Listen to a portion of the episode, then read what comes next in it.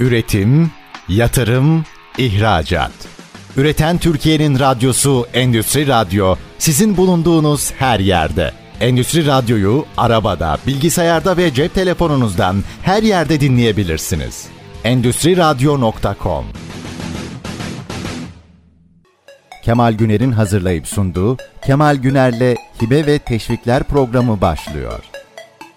Herkese merhaba. Kemal Güner'le Hibe ve Teşvikler programımıza hepiniz hoş geldiniz. Programımızda devletin şirketlere, kobilere, girişimcilere verdiği hibe ve teşviklerin neler olduğunu ve sizlerin de kendi şirketlerinize bu hibe teşviklerden nasıl faydalanabileceğinizi konuşacağız. Eğer bizlere sorularınız olursa 0555 169 99 97 numaralı WhatsApp hattımızdan veya kemal.sadeçözüm.com e-posta adresim üzerinden sorularınızı bizlere iletebilirsiniz. Her programımızda sektöründe uzman alanında deneyimli bir iş insanımız bizlere eşlik ediyor ve hem kendi sektörüyle ilgili bilgiler veriyor hem de temsil ettiği şirketin hibe ve teşviklerle ilgili süreçlerindeki yaşadığı deneyimleri bizlerle paylaşıyor. Bugünkü programımızın konuğu sevgili Varol Kandemir. Varol Bey ayakkabı sektöründen Uğur Ayakkabıcılık şirketinin genel müdürü ve bir sanayici, üretici. Sanayinin, üretimin ve özellikle ayakkabı sektörünün e, durumu ile ilgili bizlere bilgiler verecek. Özellikle yurt içi ve ihracat pazarı ile ilgili bilgileri konuşacağız. İmalatı konuşacağız olumlu taraflarını, eksilerini, olumsuz taraflarını hepsini bugün birlikte konuşacağız. Varol Bey programımıza hoş geldiniz. Hoş bulduk Kemal Bey.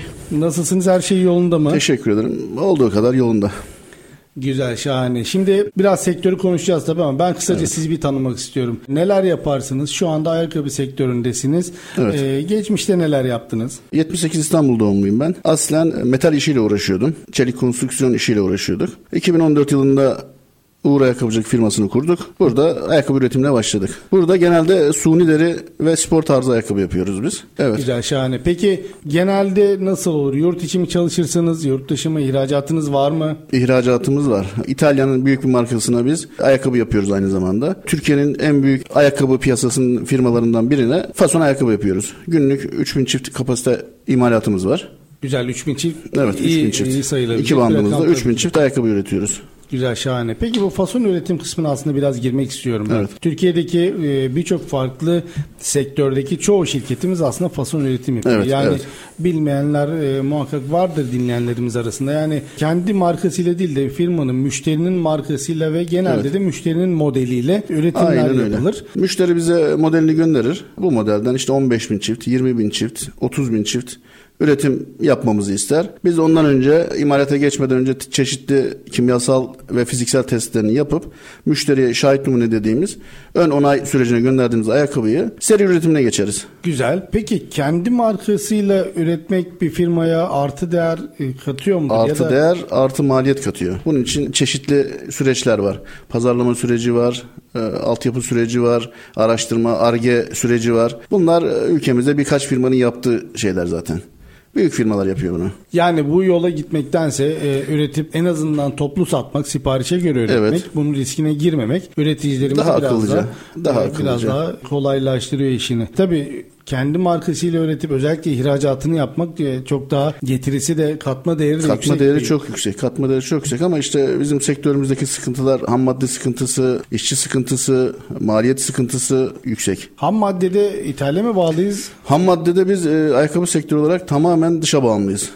Yani daha önce bizim kendi ülkemizin firması olan Petkim bizim poliüretan malzememizi üretiyordu. Ama Petkim'in satılmasıyla kapatılmasıyla şimdi Çin'den geliyor ham madde. Ham madde Çin'den geldiği için ayakkabının her aşamasında poliüretan kullanılıyor suni deride. Bu nedenle dışa bağımlıyız. Tabanımız poliüretan, işte suni derimiz poliüretan, içinde kullanılan yapışkan ürün Çin'den geliyor. Her şey yurt dışından geliyor. O yüzden dışa bağımlıyız. Aslında yurt dışından ham madde ve yarı mamul ürünleri alıp burada son kullanıcının kullanabileceği bir ürün haline getiriyorsunuz. Evet, aynen öyle. Güzel. Peki ham maddede sıkıntılar yaşıyor musunuz? Yani... Ham, mad- ham maddede pandemi döneminde çok sıkıntı yaşadık. Çin'deki karantinadan dolayı, işte konteynerların, e, navlun ücretlerinin pahalı olmasından dolayı, konteyner bulunmamasından dolayı, bundan dolayı çok büyük sıkıntılar yaşadık ama pandemi geçtikten sonra tabii sıkıntıların acısı çıkmaya başladı yavaş yavaş. Şimdi biraz daha e, ham maddeye kolay ham maddeye kolay ulaşıyoruz ama fiyatı yüksek. Geçmişe oranla. O tabii hem ülkemizde hem de dünyadaki global bu yani enflasyondan Evet. kaynaklı da muhtemelen. Evet, evet. Ya da kurlardaki artıştan da yükseliyor olabilir. Kurlardaki artıştan dolayı bizi inanılmaz etkiledi. Yani Türkiye şimdi baktığımız zaman yıllık 550 milyon çift üretim kapasitesine sahip bir ülke. Dünyanın da 7. büyük ayakkabı üreticisi konumundayız şu anda. Bundan dolayı biz ham maddeye kendimiz ulaşabiliyor olsaydık, kendimiz üretebiliyor olsaydık yani 7. olmazdık, 2. olurduk, 3. olurduk. Ama dışa bağımlı olduğumuz için dövizin de artmasından dolayı sıkıntı yaşıyoruz. Kar marjları ciddi oranda Kar marjı düşüyor ciddi tabii ki oranda düştü. Kar yok şu anda. Sadece firmalarımız, üreticimiz çarkı döndürmek için çalışıyor. Aslında daha önceden zaten ham madde üreticisiymiş. Tabii ki, tabii ki, zamanda. tabii ki, tabii ki. Kendi ham maddemizi kendimiz ürettiğimiz için her şey kolaydı, ucuzdu. Eski şimdi şirketimiz kayınpederimiz tarafından kuruldu. 50 senelik ayakkabıcı, 55 senelik ayakkabıcı. Onun anlattığıyla şimdiki dönem arasında çok fark var. Eskiden üretici bir çiftte bir teki kar, bir teki maliyetti. Şu anda bir çift ayakkabıda üretici yani 20 lira 25 lira ancak kazanıyor. Evet. O da hatta günden güne de Günden güne eriyor. Eriyor tabii ki de. Evet o ciddi bir problem. Bir konu daha var aslında sizde önemli olan tabii noktalardan biri. Personel. Personel. Ee, Gerçi hemen hemen her sektörde önemli bir konu tabii. Birçok firmayla tabii biz görüşüyoruz. Hani teşvik işleriyle ilgili firmalarla çok farklı sektörlerden firmalarla sürekli irtibat halindeyiz. Çoğunda şöyle bir serzeniş oluyor. Personel bulamıyoruz. Kalifiye personel bulamıyoruzdu bu eskiden. Aynen öyle. Artık kalifiyeyi de geçtim. Düzgün gelecek. Saatinde işine gelip saatinde gidecek. Evet. Aldığı işi hakkıyla yapacak personel bulmakta zorluk yaşıyoruz. Sizin Şu- sektörde de var mı bu? Tabii ki bizim sektörümüzde olmaz mı? Bizim sektörümüzde yetişmiş eleman sıkıntısı zaten var. Yetişmiş eleman sıkıntısı şöyle. Bizim e, ayakkabı sektöründe TASEV diye bir okulumuz var. Bu okuldan liseden çıkıp işte kendi bölümünü seçen üniversite öğrenci arkadaşlarımız vardı. Ama gün geçtikçe bu sayı düşüyor. Giden öğrenci sayısı, yetişmiş eleman sayısı düşüyor. Fabrikalarımızda, imalathanelerimizde çalıştıracak yetişmiş eleman bulamıyoruz. Yani ayakkabının arge bölümü hariç bir de üretim kısmında işte makinalarda çalışacak elemanlarımız. Bu mülteci sorunundan dolayı bulamıyoruz yerli çalışan. Evet o da bir problem. Peki TASEV e, bir meslek lisesi. Tabii meslek lisesi, ayakkabı meslek lisesi. Ayakkabı mesleği nerede bu okul? İki telli'de. İki İstanbul, iki Evet, iki telli'de tellide. TASEV ve ayakkabı sektörüne aslında personel yetiştiren. Tabii personel yetiştiriyor, ayakkabı sektörüne yön veriyor burası. Buradan çıkıp da işte modelist olanlar, buradan çıkıp da işte makine operatörü olan bir sürü arkadaşımız var. Ama artık şimdiki gençlik bunu düşünmüyor. Herkes masa başı iş bekliyor. Ya evet o konu biraz kanayan bir yara yani hemen hemen her sektörde zaten ki meslek liseleri gerçekten çok önemliydi. Bundan şu anda devam ediyor mu anımsayamadım ama meslek lisesi memleket meselesi projesi vardı. Yanlış hatırlamıyorsam da Koç Holding tarafından yönetilen bir projeydi ki gerçekten çok önemli. Meslek liseleri önemini bir miktar yitirmiş durumda. Yani bir şöyle bir algı olmaya başladı. Yani çocuk liseye geldiğinde işte iyi bir okul kazanamıyorsa eğer derslerinde bir başarı değilse yani hiçbir şey olmaz. Meslek lisesine gitsin deyip böyle sanki kötü bir şeymiş gibi. Aynen Hani- altılı bir okulmuş gibi. Evet. Yani hiçbir şey olamayan sanki oraya gitsin gibi. Halbuki zaten okullar bittikten sonra herkes mesleğe gireceği için orada da meslek lisesinde kendi alanı ile ilgili çok güzel eğitimler alıyorlar. Evet. Biz birçok işte e, meslek lisesine de ben gidiyorum mesela seminerler veriyorum. Orada hocalarımızla, öğretmenlerimizle tanışıyoruz. Öğrenci arkadaşlarla tanışıyoruz. Gerçekten çok güzel işler yapıyorlar. Özellikle az önce pandemi döneminden bahsettiniz. Pandemi döneminde meslek liselerinde kimya bölümü olanlar genelde işte dezenfektanlar üretti, kolonyalar üretti, birçok ürünler üretti. Şu anda da hem teknoloji üretenler var. Yani bilişim bölümü olan meslek liseleri var. Sizinki gibi Aynen, ayakkabı aynen. üzerine çalışan ve sektöre çok ciddi katkıları var. Şimdi bu okul e, TASEV bir tane var dediniz Bir tane, mi? evet. İki tane. Şimdi bir Evet. tane olması da hani evet sıfırdan büyüktür, anlamlıdır ama bir tane olması da iyi bir Yeterli şey. değil, yeterli E, değil. Birçok yerde olmalı. Sadece Evet. İstanbul'da değil, farklı şehirlerde de olmalı ki sektöre nitelikli işini bilen, Evet. e, elinden iyi üretim çıkan, ustalığı olan personeller yetiştirsin. Meslek lisesinden ziyade eski dönemde işte bildiğiniz gibi çıraklarımız vardı. Çırak işte 13-14 yaşında gelirdi, mesleğini öğrenirdi, 17-18 yaşında usta olurdu, ayakkabı ustası olurdu. Ama şimdi 16 yaşından küçüğüyle sigorta yapamıyorsun. 16 yaşından sonra gelmiş kişiye de mesleği öğretmeye kalkınca da öğrenemiyor. Aslında bunun temel sorunu bence burada değil. Evet. Yani çıraklık sisteminin Tekrar geri bitmesiyle. lazım. Yani mesela biz işte kuaföre, berbere falan gidiyoruz. Orada da bakıyoruz. Ya çırak anda bulamıyoruz. yok, Şimdi yok.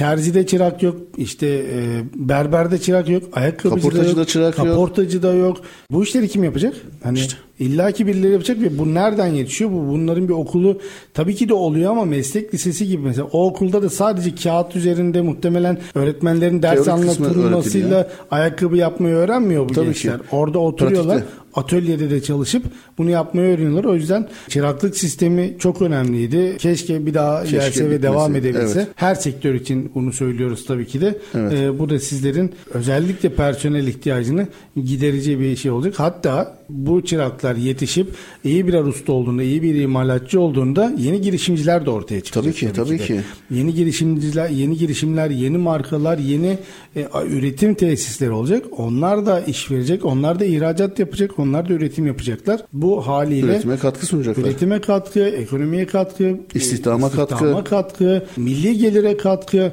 birçok alanda katkı sağlayacak ki şimdiki gençler zaten teknoloji ve ulaşım, iletişim konusunda evet çok başarılılar, iyiler. çok başarılılar.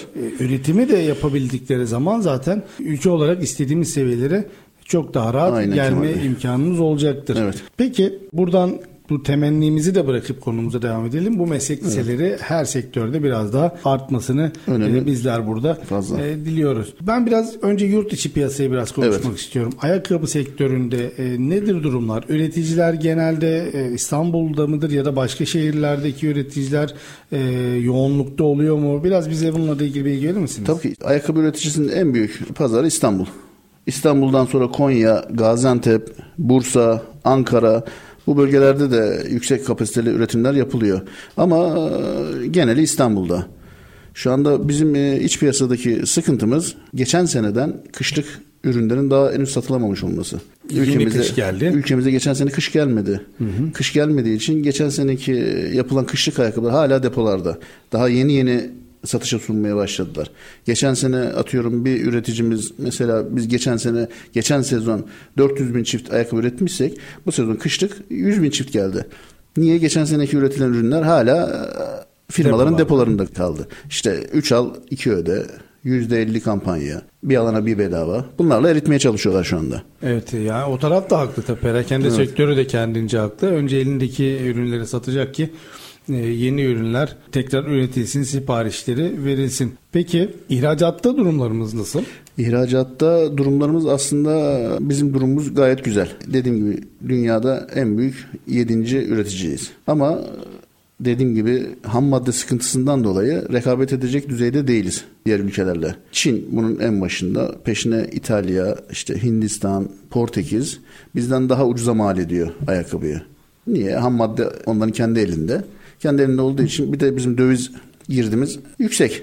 Yani ham madde ve diğer şeyler, personel Ulaşım bütün giderler. Her şey bizde sadece dövize bağlı. personel, bizde sadece personel işte bizim döviz felsefemiz, döviz politikamız nedeniyle döviz devamlı yüksekte tutup işte yüksek fiyattan satıp döviz girdisini daha fazla sağlamak adına kuru yüksek tuttuk. Bildiğiniz gibi.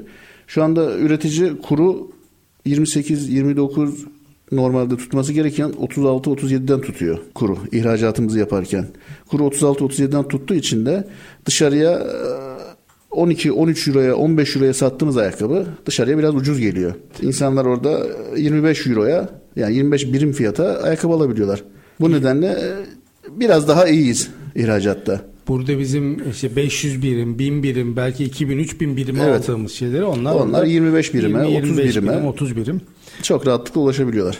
E, Bu da tabii oradaki adet anlamında, adet bazlı satışlarında yüksek olmasını Evet. haliyle sağlıyor.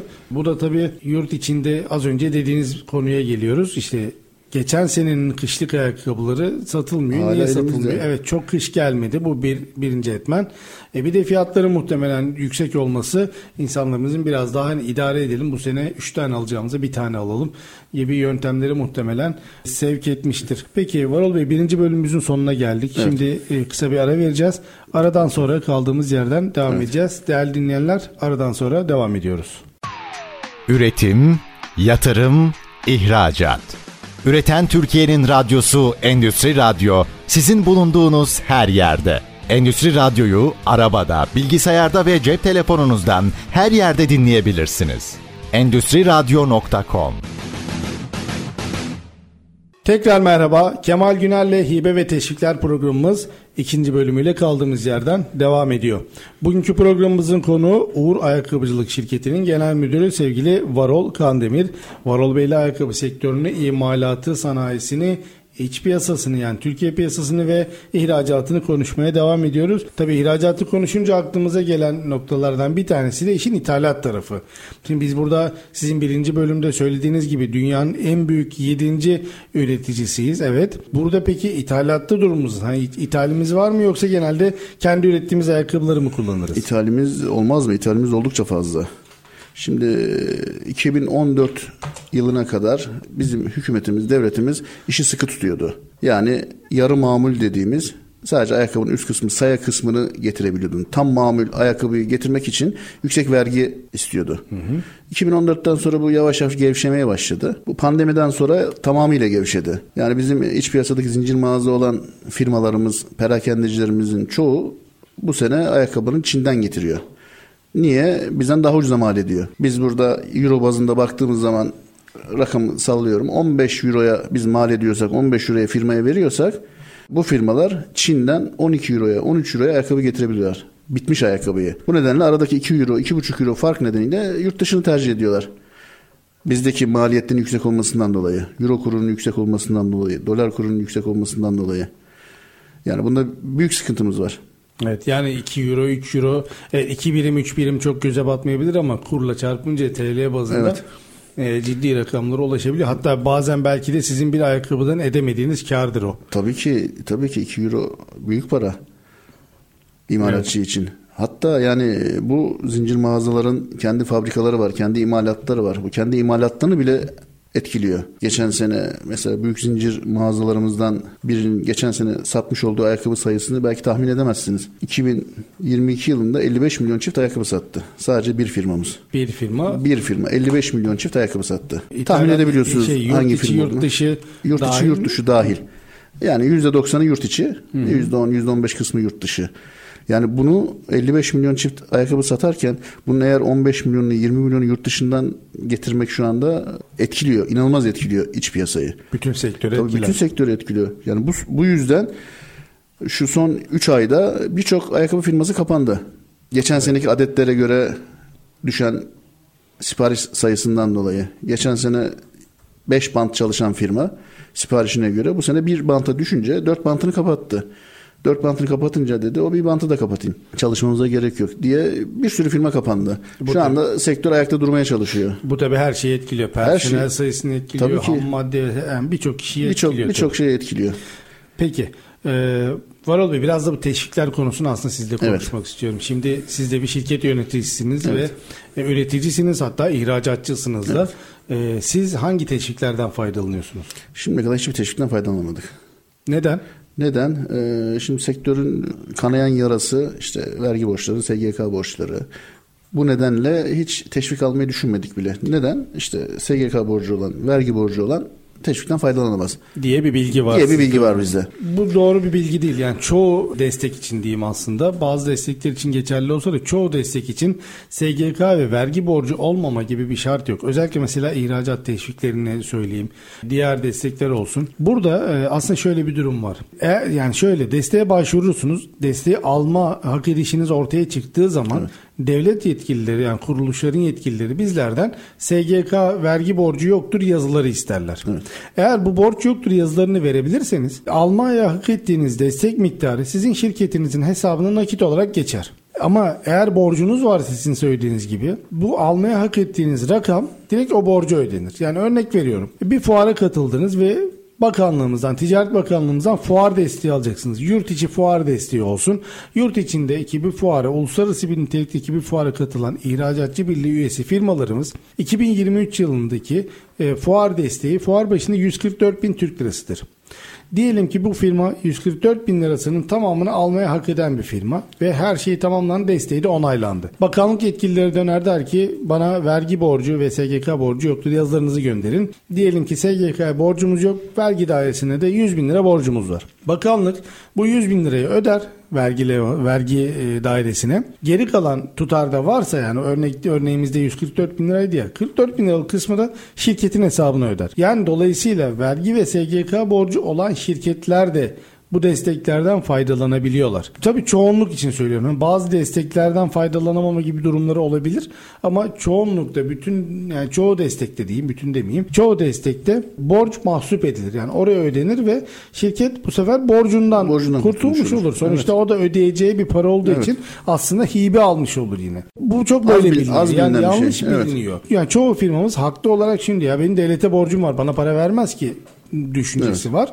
Ama öyle değil. Bu desteklerden faydalanabilirler. Tabii şartları sağlamaları e, durumunda. Yani SGK veya vergi borcu olmaması bir şirketin artık devletten tamamen destek alamayacağı, borcunu öderse ancak destek alabileceği diye bir açıklama doğru değil. Güzel. Çoğu destek için. O yüzden buradan duyurmuş olalım biz dinleyen şirket yetkililerine. Eğer e, bu kurumlara borcunuz varsa ki borcu olmayan şirket sayısı çok azdır. Sizler de bu desteklerden faydalanabilirsiniz. O yüzden ben hep bir şeyleri e, anlatırken hep tavsiye ediyorum firmalarımıza. Yani diyorum ki siz e, önce bir alabileceğiniz destekleri bir tespit edin ya da ettirin. Yani ya e, diğer kurumlarla, bakanlıklarla ya da ilgili kuruluşlarla görüşüp oradan tespit edebilirsiniz. Ya da bizimki gibi danışmanlık firmalarıyla görüşebilirsiniz. Tabi referansları olan doğru ve güvenilir e, firmalarla çalışmanızı tavsiye ederiz. Bu alabileceğiniz destekleri ortaya döktükten sonra Bunların şartlarına bakın. Bunları sorgulayın ve muhakkak ki alabileceğiniz destekler ortaya çıkacaktır sizinki gibi. Ee, o yüzden bunları muhakkak kontrol edin. Peki öğrenmiş olduk. Sizler mesela sektörel fuarlara falan katılır mısınız yurt içinde veya yurt dışında? Yurt içinde birkaç sefer katıldık evet. Onlar Ama da istediğimiz tabii istediğimiz verimi alamadık. Özellikle yurt dışı müşterilerde fiyat konusunda rekabet edemiyoruz. Hı hı. Bu anlatmış olduğum sıkıntılardan dolayı. Siz İnşallah tabii... önümüzdeki dönemde işlerimiz düzelir. Güzel olur, güzel olur. Önü açıktır diye tahmin ediyorum. Ee, burada ben, ya fuarlarda şöyle bir durum var. Sizler de tecrübe etmişsinizdir evet. muhakkak. Fuarlarda süreklilik aslında gerekir. O yüzden çoğu fuarda da baktığınızda her sene e, firmalar çok büyük değişiklikler yoksa yerleri aynı olur. Aynı metrekare aynı Doğru. yerde aynı standı kurarlar ki e, gelen e, müşteri. müşteri kitlesine de bir göz aşinalığı da oluşsun. Orada bir güven de sağlanıyor evet. aslında. O yüzden e, bir sektörel fuara bir şeye katılacağımız zaman bunu belirli periyotlarda işte fuar senelikse senede bir ya da işte iki senede birse her fuara mümkün olduğunca aynı özende katılmakta fayda var ki e, hem yurt dışı müşterileri de mesela yurt dışından o fuarları takip eden birçok e, alıcılar olabiliyor ya da fuar organizatörleri alım heyetleri yapabiliyor ki bu çok değerli bir çalışma. Evet. Yurt dışından direkt sizlerin potansiyel alıcılarınız yani müşterilerinizi direkt ayağınıza kadar getiriyor ve orada ürünlerinizi sergilemenizi, pazarlamanıza imkanlar sağlanıyor. O yüzden fuarlarda süreklilikleri sağlamak önemli. Tabi evet. burada maliyetler yine devreye giriyor. Yani fuar dediğimiz işte e, maliyetli Maliyet. bir iş. Burada da Ticaret Bakanlığımızın ve KOSGEB'in verdiği fuar teşvikleri aslında devreye giriyor. Az önce söyledim zaten örneği verirken Ticaret Bakanlığımızın yurt içi fuar desteği fuar başına 144 bin liradır. Yani e, siz burada bir uluslararası nitelikte bir fuara katılırsanız ki fuara katılmadan önce fuarı kimin desteklediği zaten bellidir. O yüzden e, dinleyenlerimize hatırlatayım. Bir fuara katılmayı düşünüyorsanız muhakkak o fuarın organizatörü size söylüyordur ama siz de sorun.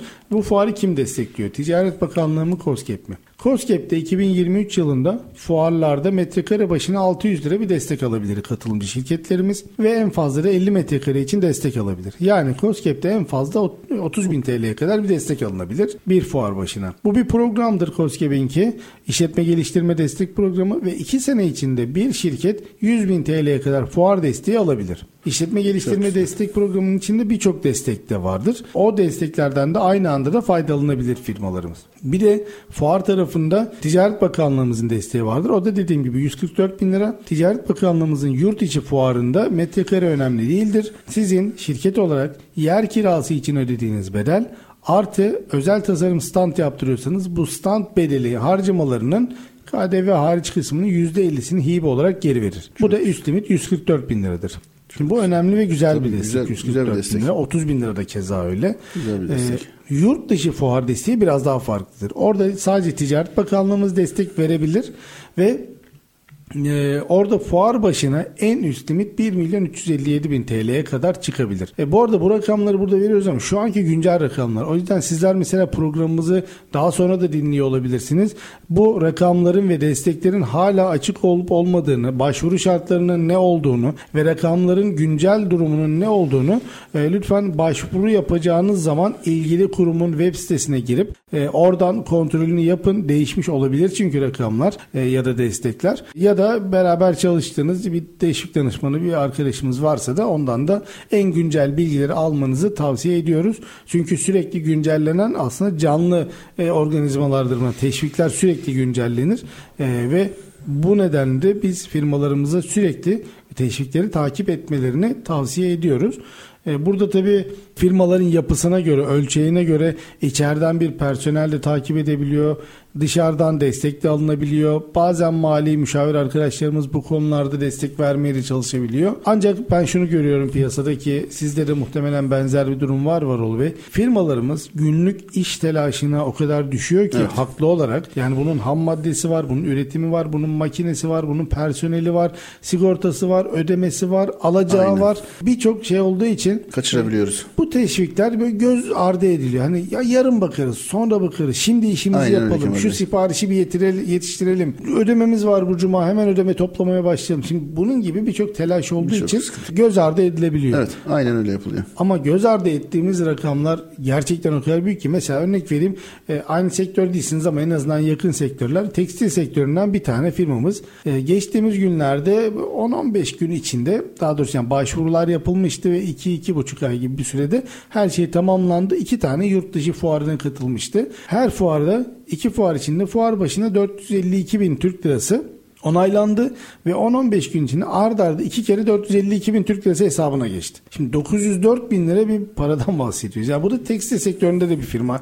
Ee, bu arada hangi sektör olursa olsun 900 bin lira bence artık her ölçekteki bir firma için çok önemli ve Çok büyük önemli bir rakam. Yani nakit olarak hesabına geçti. Firma teşvik var diye bu fuarlara katılmadı. Firma niye katıldı? Pazarını genişletmek pazarını için. geliştirecek, müşteri bulacak, yeni pazarlara girecek. O yüzden zaten firma bu harcamaları yapacaktı.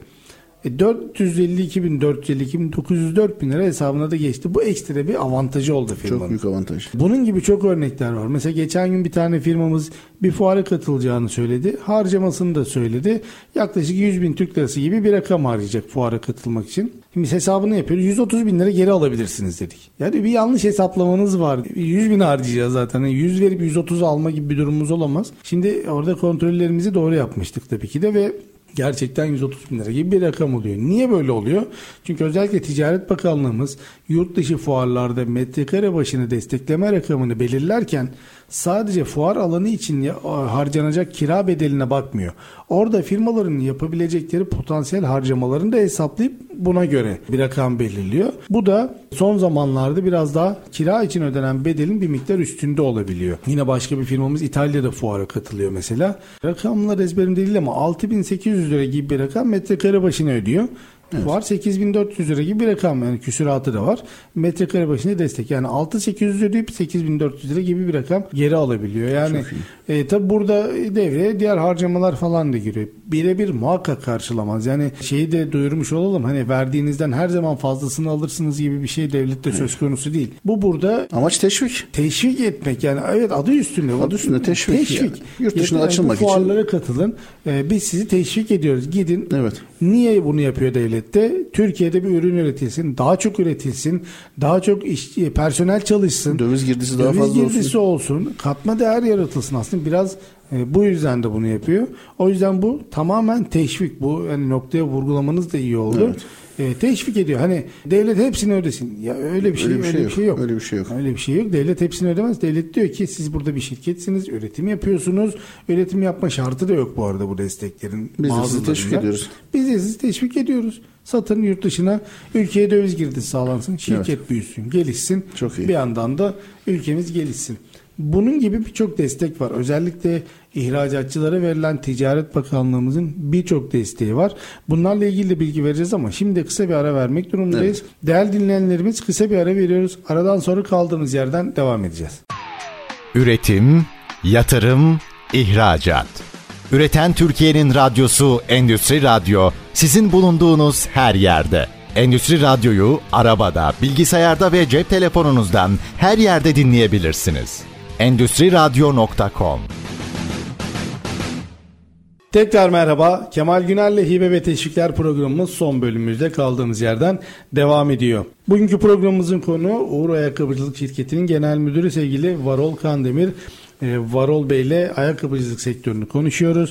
Sektörün avantajlarını da evet konuşmak istiyoruz daha fazla ama sektör tabii kan ağlayan bir sektör pozisyonunda biraz olduğu için de daha çok e, Varol Bey de sektörün önemli temsilcilerinden biri olduğu için de e, sektörün sıkıntılarını, problemlerini konuşuyoruz. Buradan da duyurmuş oluyoruz. Varol Bey, şimdi ihracat teşviklerinden biraz bahsettik. Evet. Özellikle fuar üzerinden gittik ama Fuar dışında da Ticaret Bakanlığımızın özellikle çok ciddi destekleri var. Yani e, sizler de muhtemelen ya siz ya da şirketinizin ihracat departmanı çalışanları Evet. yurt dışına mesela müşteri ziyaretleri yapıyorsunuzdur. Yapıyoruz. Ve Yapmanız da gerekiyordur zaten. Ticaret Bakanlığımız mesela burada da destek veriyor. Yani şirketin e, ortakları veya sigortalı çalışanları yurt dışına seyahat ettiği zaman müşterileri müşterilerle görüşme odaklı seyahat ettiği zaman bu gezi masraflarının ulaşım ve konaklama harcamalarının %50'sini hibe olarak geri veriyor. Bu benim de çok önemsediğim bir destek ve e, ihracatçı firmalarımız da bunu çok önemsiyor. Siz e, Evet. anladığım bundan da hiç faydalanmadınız. Hiç faydalanmadık evet. Ee, yani şöyle önemli bir destek. Ben kısaca hemen özetleyeyim. Bunu da muhtemelen bugün itibariyle artık siz de yapacağınız ilk seyahatte bu destekten de faydalanacaksınızdır. Ticaret Bakanlığımız dediğimiz gibi yurt dışına ihracat odaklı yapacağınız seyahatler için harcamalarınızın yarısını geri verir. %50'sini hibe olarak geri verir. Burada ulaşım ve konaklama harcamaları yani Türkiye'den yurt dışına gidiş geliş ekonomi sınıfı tabii ki de uçak bileti masraflarınız, yurt dışındaki otel konaklamanız, oradaki e, araç kiralama ihtiyacı varsa veya yurt dışında bir şehirden bir şehre örnek veriyorum Almanya'ya gittiniz Berlin'de müşterilerinizle görüştünüz Hamburg'da da müşterileriniz var onlarla da görüşmek istiyorsunuz Evet. o aradaki seyahat masraflarınız e, bu harcamaların %50'sini hibe olarak geri veriyor 2023 rakamı 180 bin TL yani bir gezi için 180 bin TL'ye kadar destek alabiliyoruz Çok E, güzel. yani demek oluyor ki 360 bin lira ve üzeri bir harcama yaparsanız 180 bin yani alabilirsiniz ki en fazla 10 gün için destek alınabiliyor. 10 günde de hiçbir firmamız herhalde 360 bin lira harcamıyordur diye düşünüyorum. 2023 yılı içerisinde biz e, İtalya'ya yaptık. İtalya'ya gezimizi de yaptık. İtalya'ya iş yaptık. Şu anda görüştüğümüz Belçika ve Almanya'dan firmalar var. Bunlarla ilgili görüşmelerimiz devam ediyor. Model aşamasındayız. Modelimizi yaptık, gönderdik. İnşallah onlarla anlaşmak üzereyiz. Anlaşırsak önümüzdeki dönem oraya da bir gezimiz olacak bizim. Mesela Belçika, Almanya Evet. E, ayrı ayrı tarihlerde tabii seyahatler yapılacaktır. E, bu seyahatler yapıldığı zaman da baştan programı buna gelen desteğin e, beklediği şartlara göre yapılırsa nedir bu şartlar? Bir kere en az 2 gün en fazla 10 gün kalmak gerekiyor. Ve kalınan her gün için en az bir tane potansiyel müşteriyle görüşmüş olmak gerekiyor. Yani bir tane müşteriniz var diyelim ben sabah bindim uçağa öğlen oradayım görüştüm Görüştüm, anlaşmamı da yaptım akşama geri geldim ya da ertesi gün geri geldim.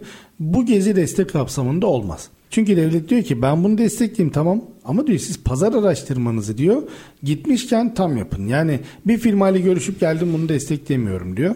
En az iki en fazla 10 gün kalınabiliyor ve kaldığınız her gün içinde en az bir tane potansiyel müşteriyle görüşmüş olmamızı bekliyor devlet. Yeni müşteriler, yeni pazarlar oluşturun kendinize diye teşvik veriyor. Aynen devletimiz. öyle, aynen öyle. Yani o yüzden e, ihracata yeni başlayan, başlamak isteyen ya da ihracatını geliştirmek isteyen firmalarımız için bunlar önemli destekler. Gezi başına 180 bin TL demiştim zaten ve bir yılda 5 gezi için destek alınabiliyor. Çok iyi. Daha önceden 10 gezi içindi. Bu biraz 2023'te güncellendi ve 5 gezi olarak devam ediyor. iyi.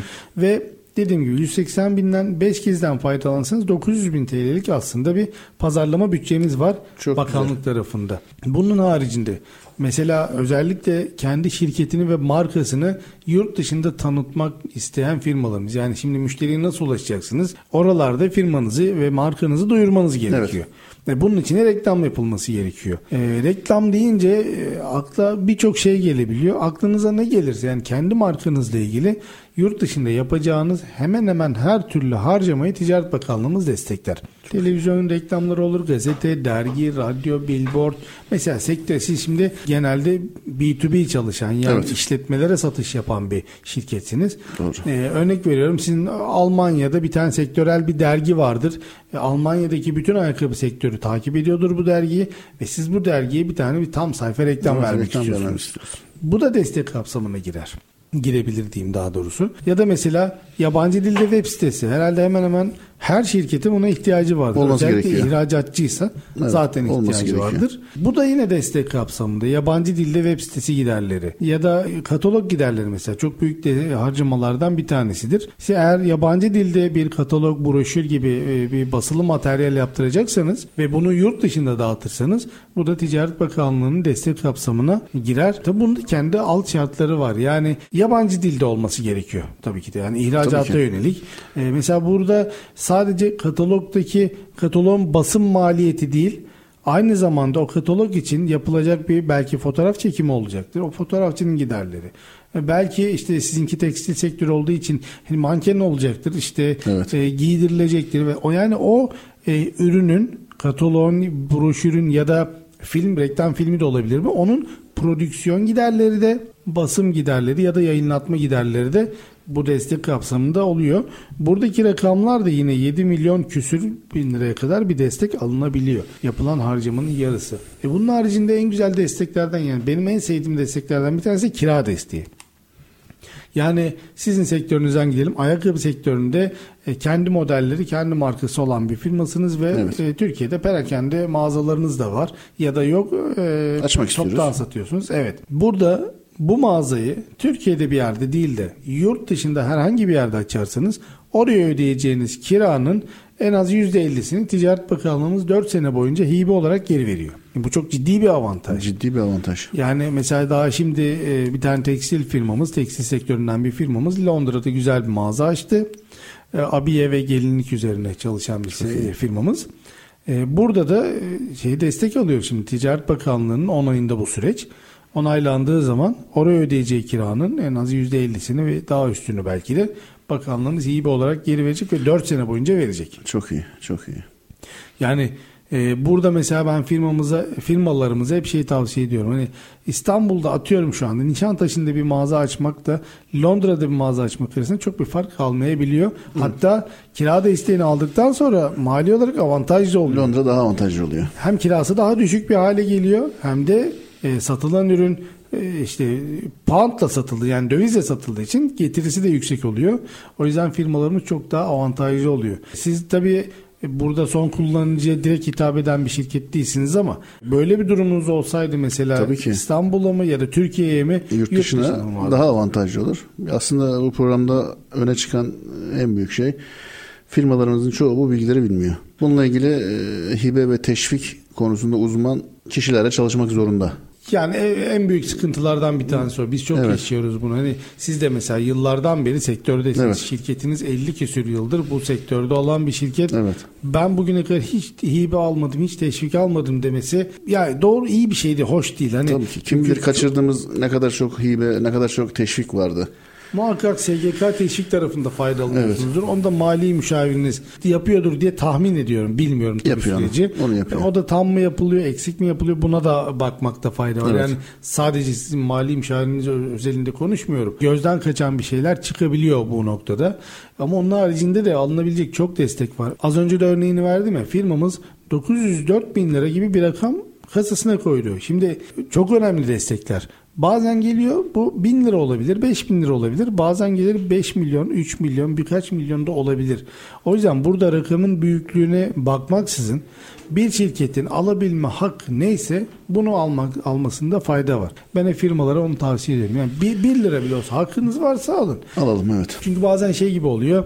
Ya işte devletin parası devlette kalsın biz işimize tabii ki de ama burada bir bütçe var. Bu bütçe ayrılmış. Bu bütçe de size niye hibe ediliyor? Siz daha çok iş yapın diye. Daha çok iş yapalım, daha çok döviz kazandıralım ülkemize. Daha fazla istihdam yaratalım. Bunun için veriliyor bu teşvikler, Aynen. hibeler. Aynen. Üretim artsın, ihracat artsın, istihdam artsın. Daha çok Evet. üretim olsun ki daha çok e, katma değer sağlansın. Bu yüzden veriliyor. Ülkemiz daha fazla kazansın.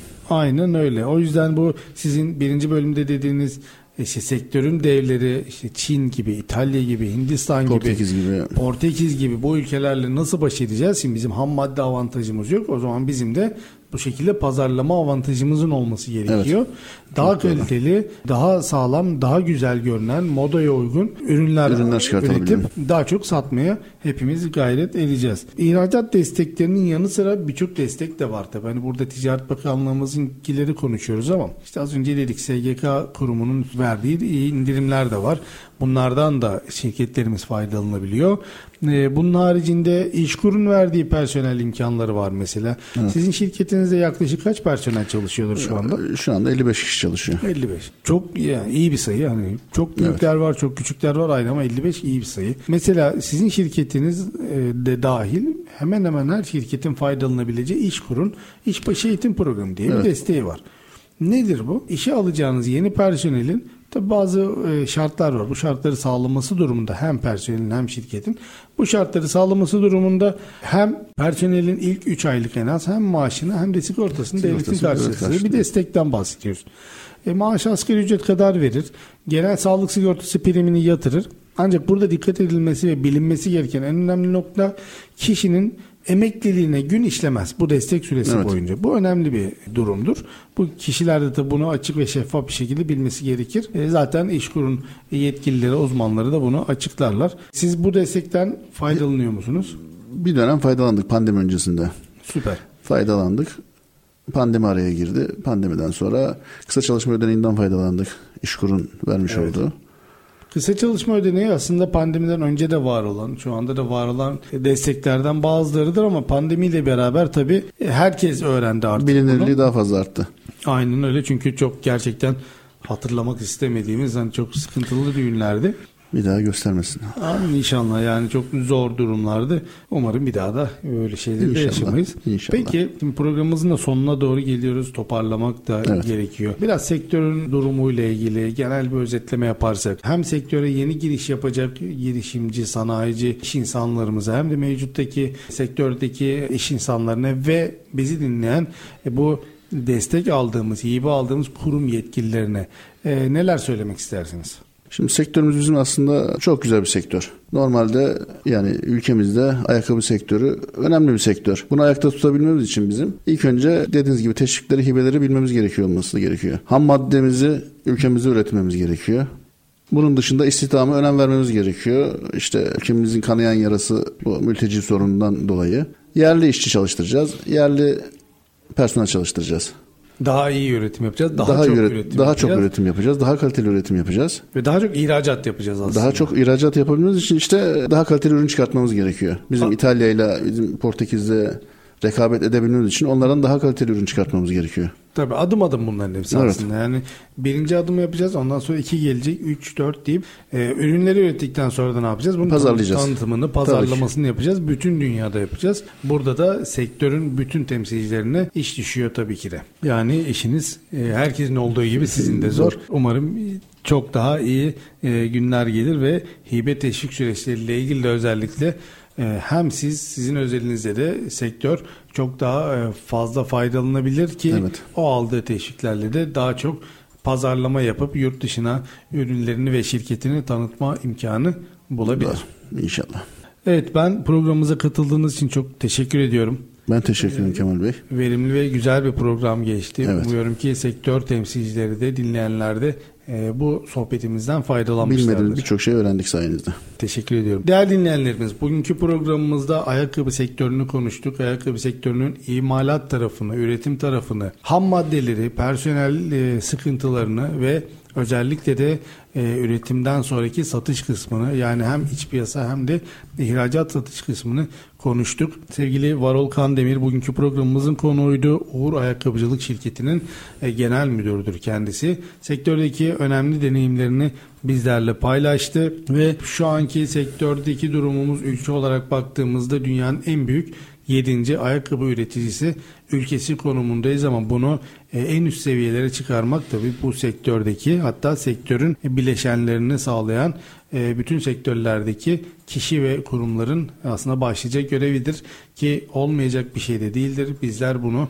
yukarıya çıkarabiliriz ki burada sağlanacak en ufak bir katkıda herkese artı yönde etki edecektir. Programımızın burada sonuna geldik. Önümüzdeki programlarda tekrar görüşmek üzere.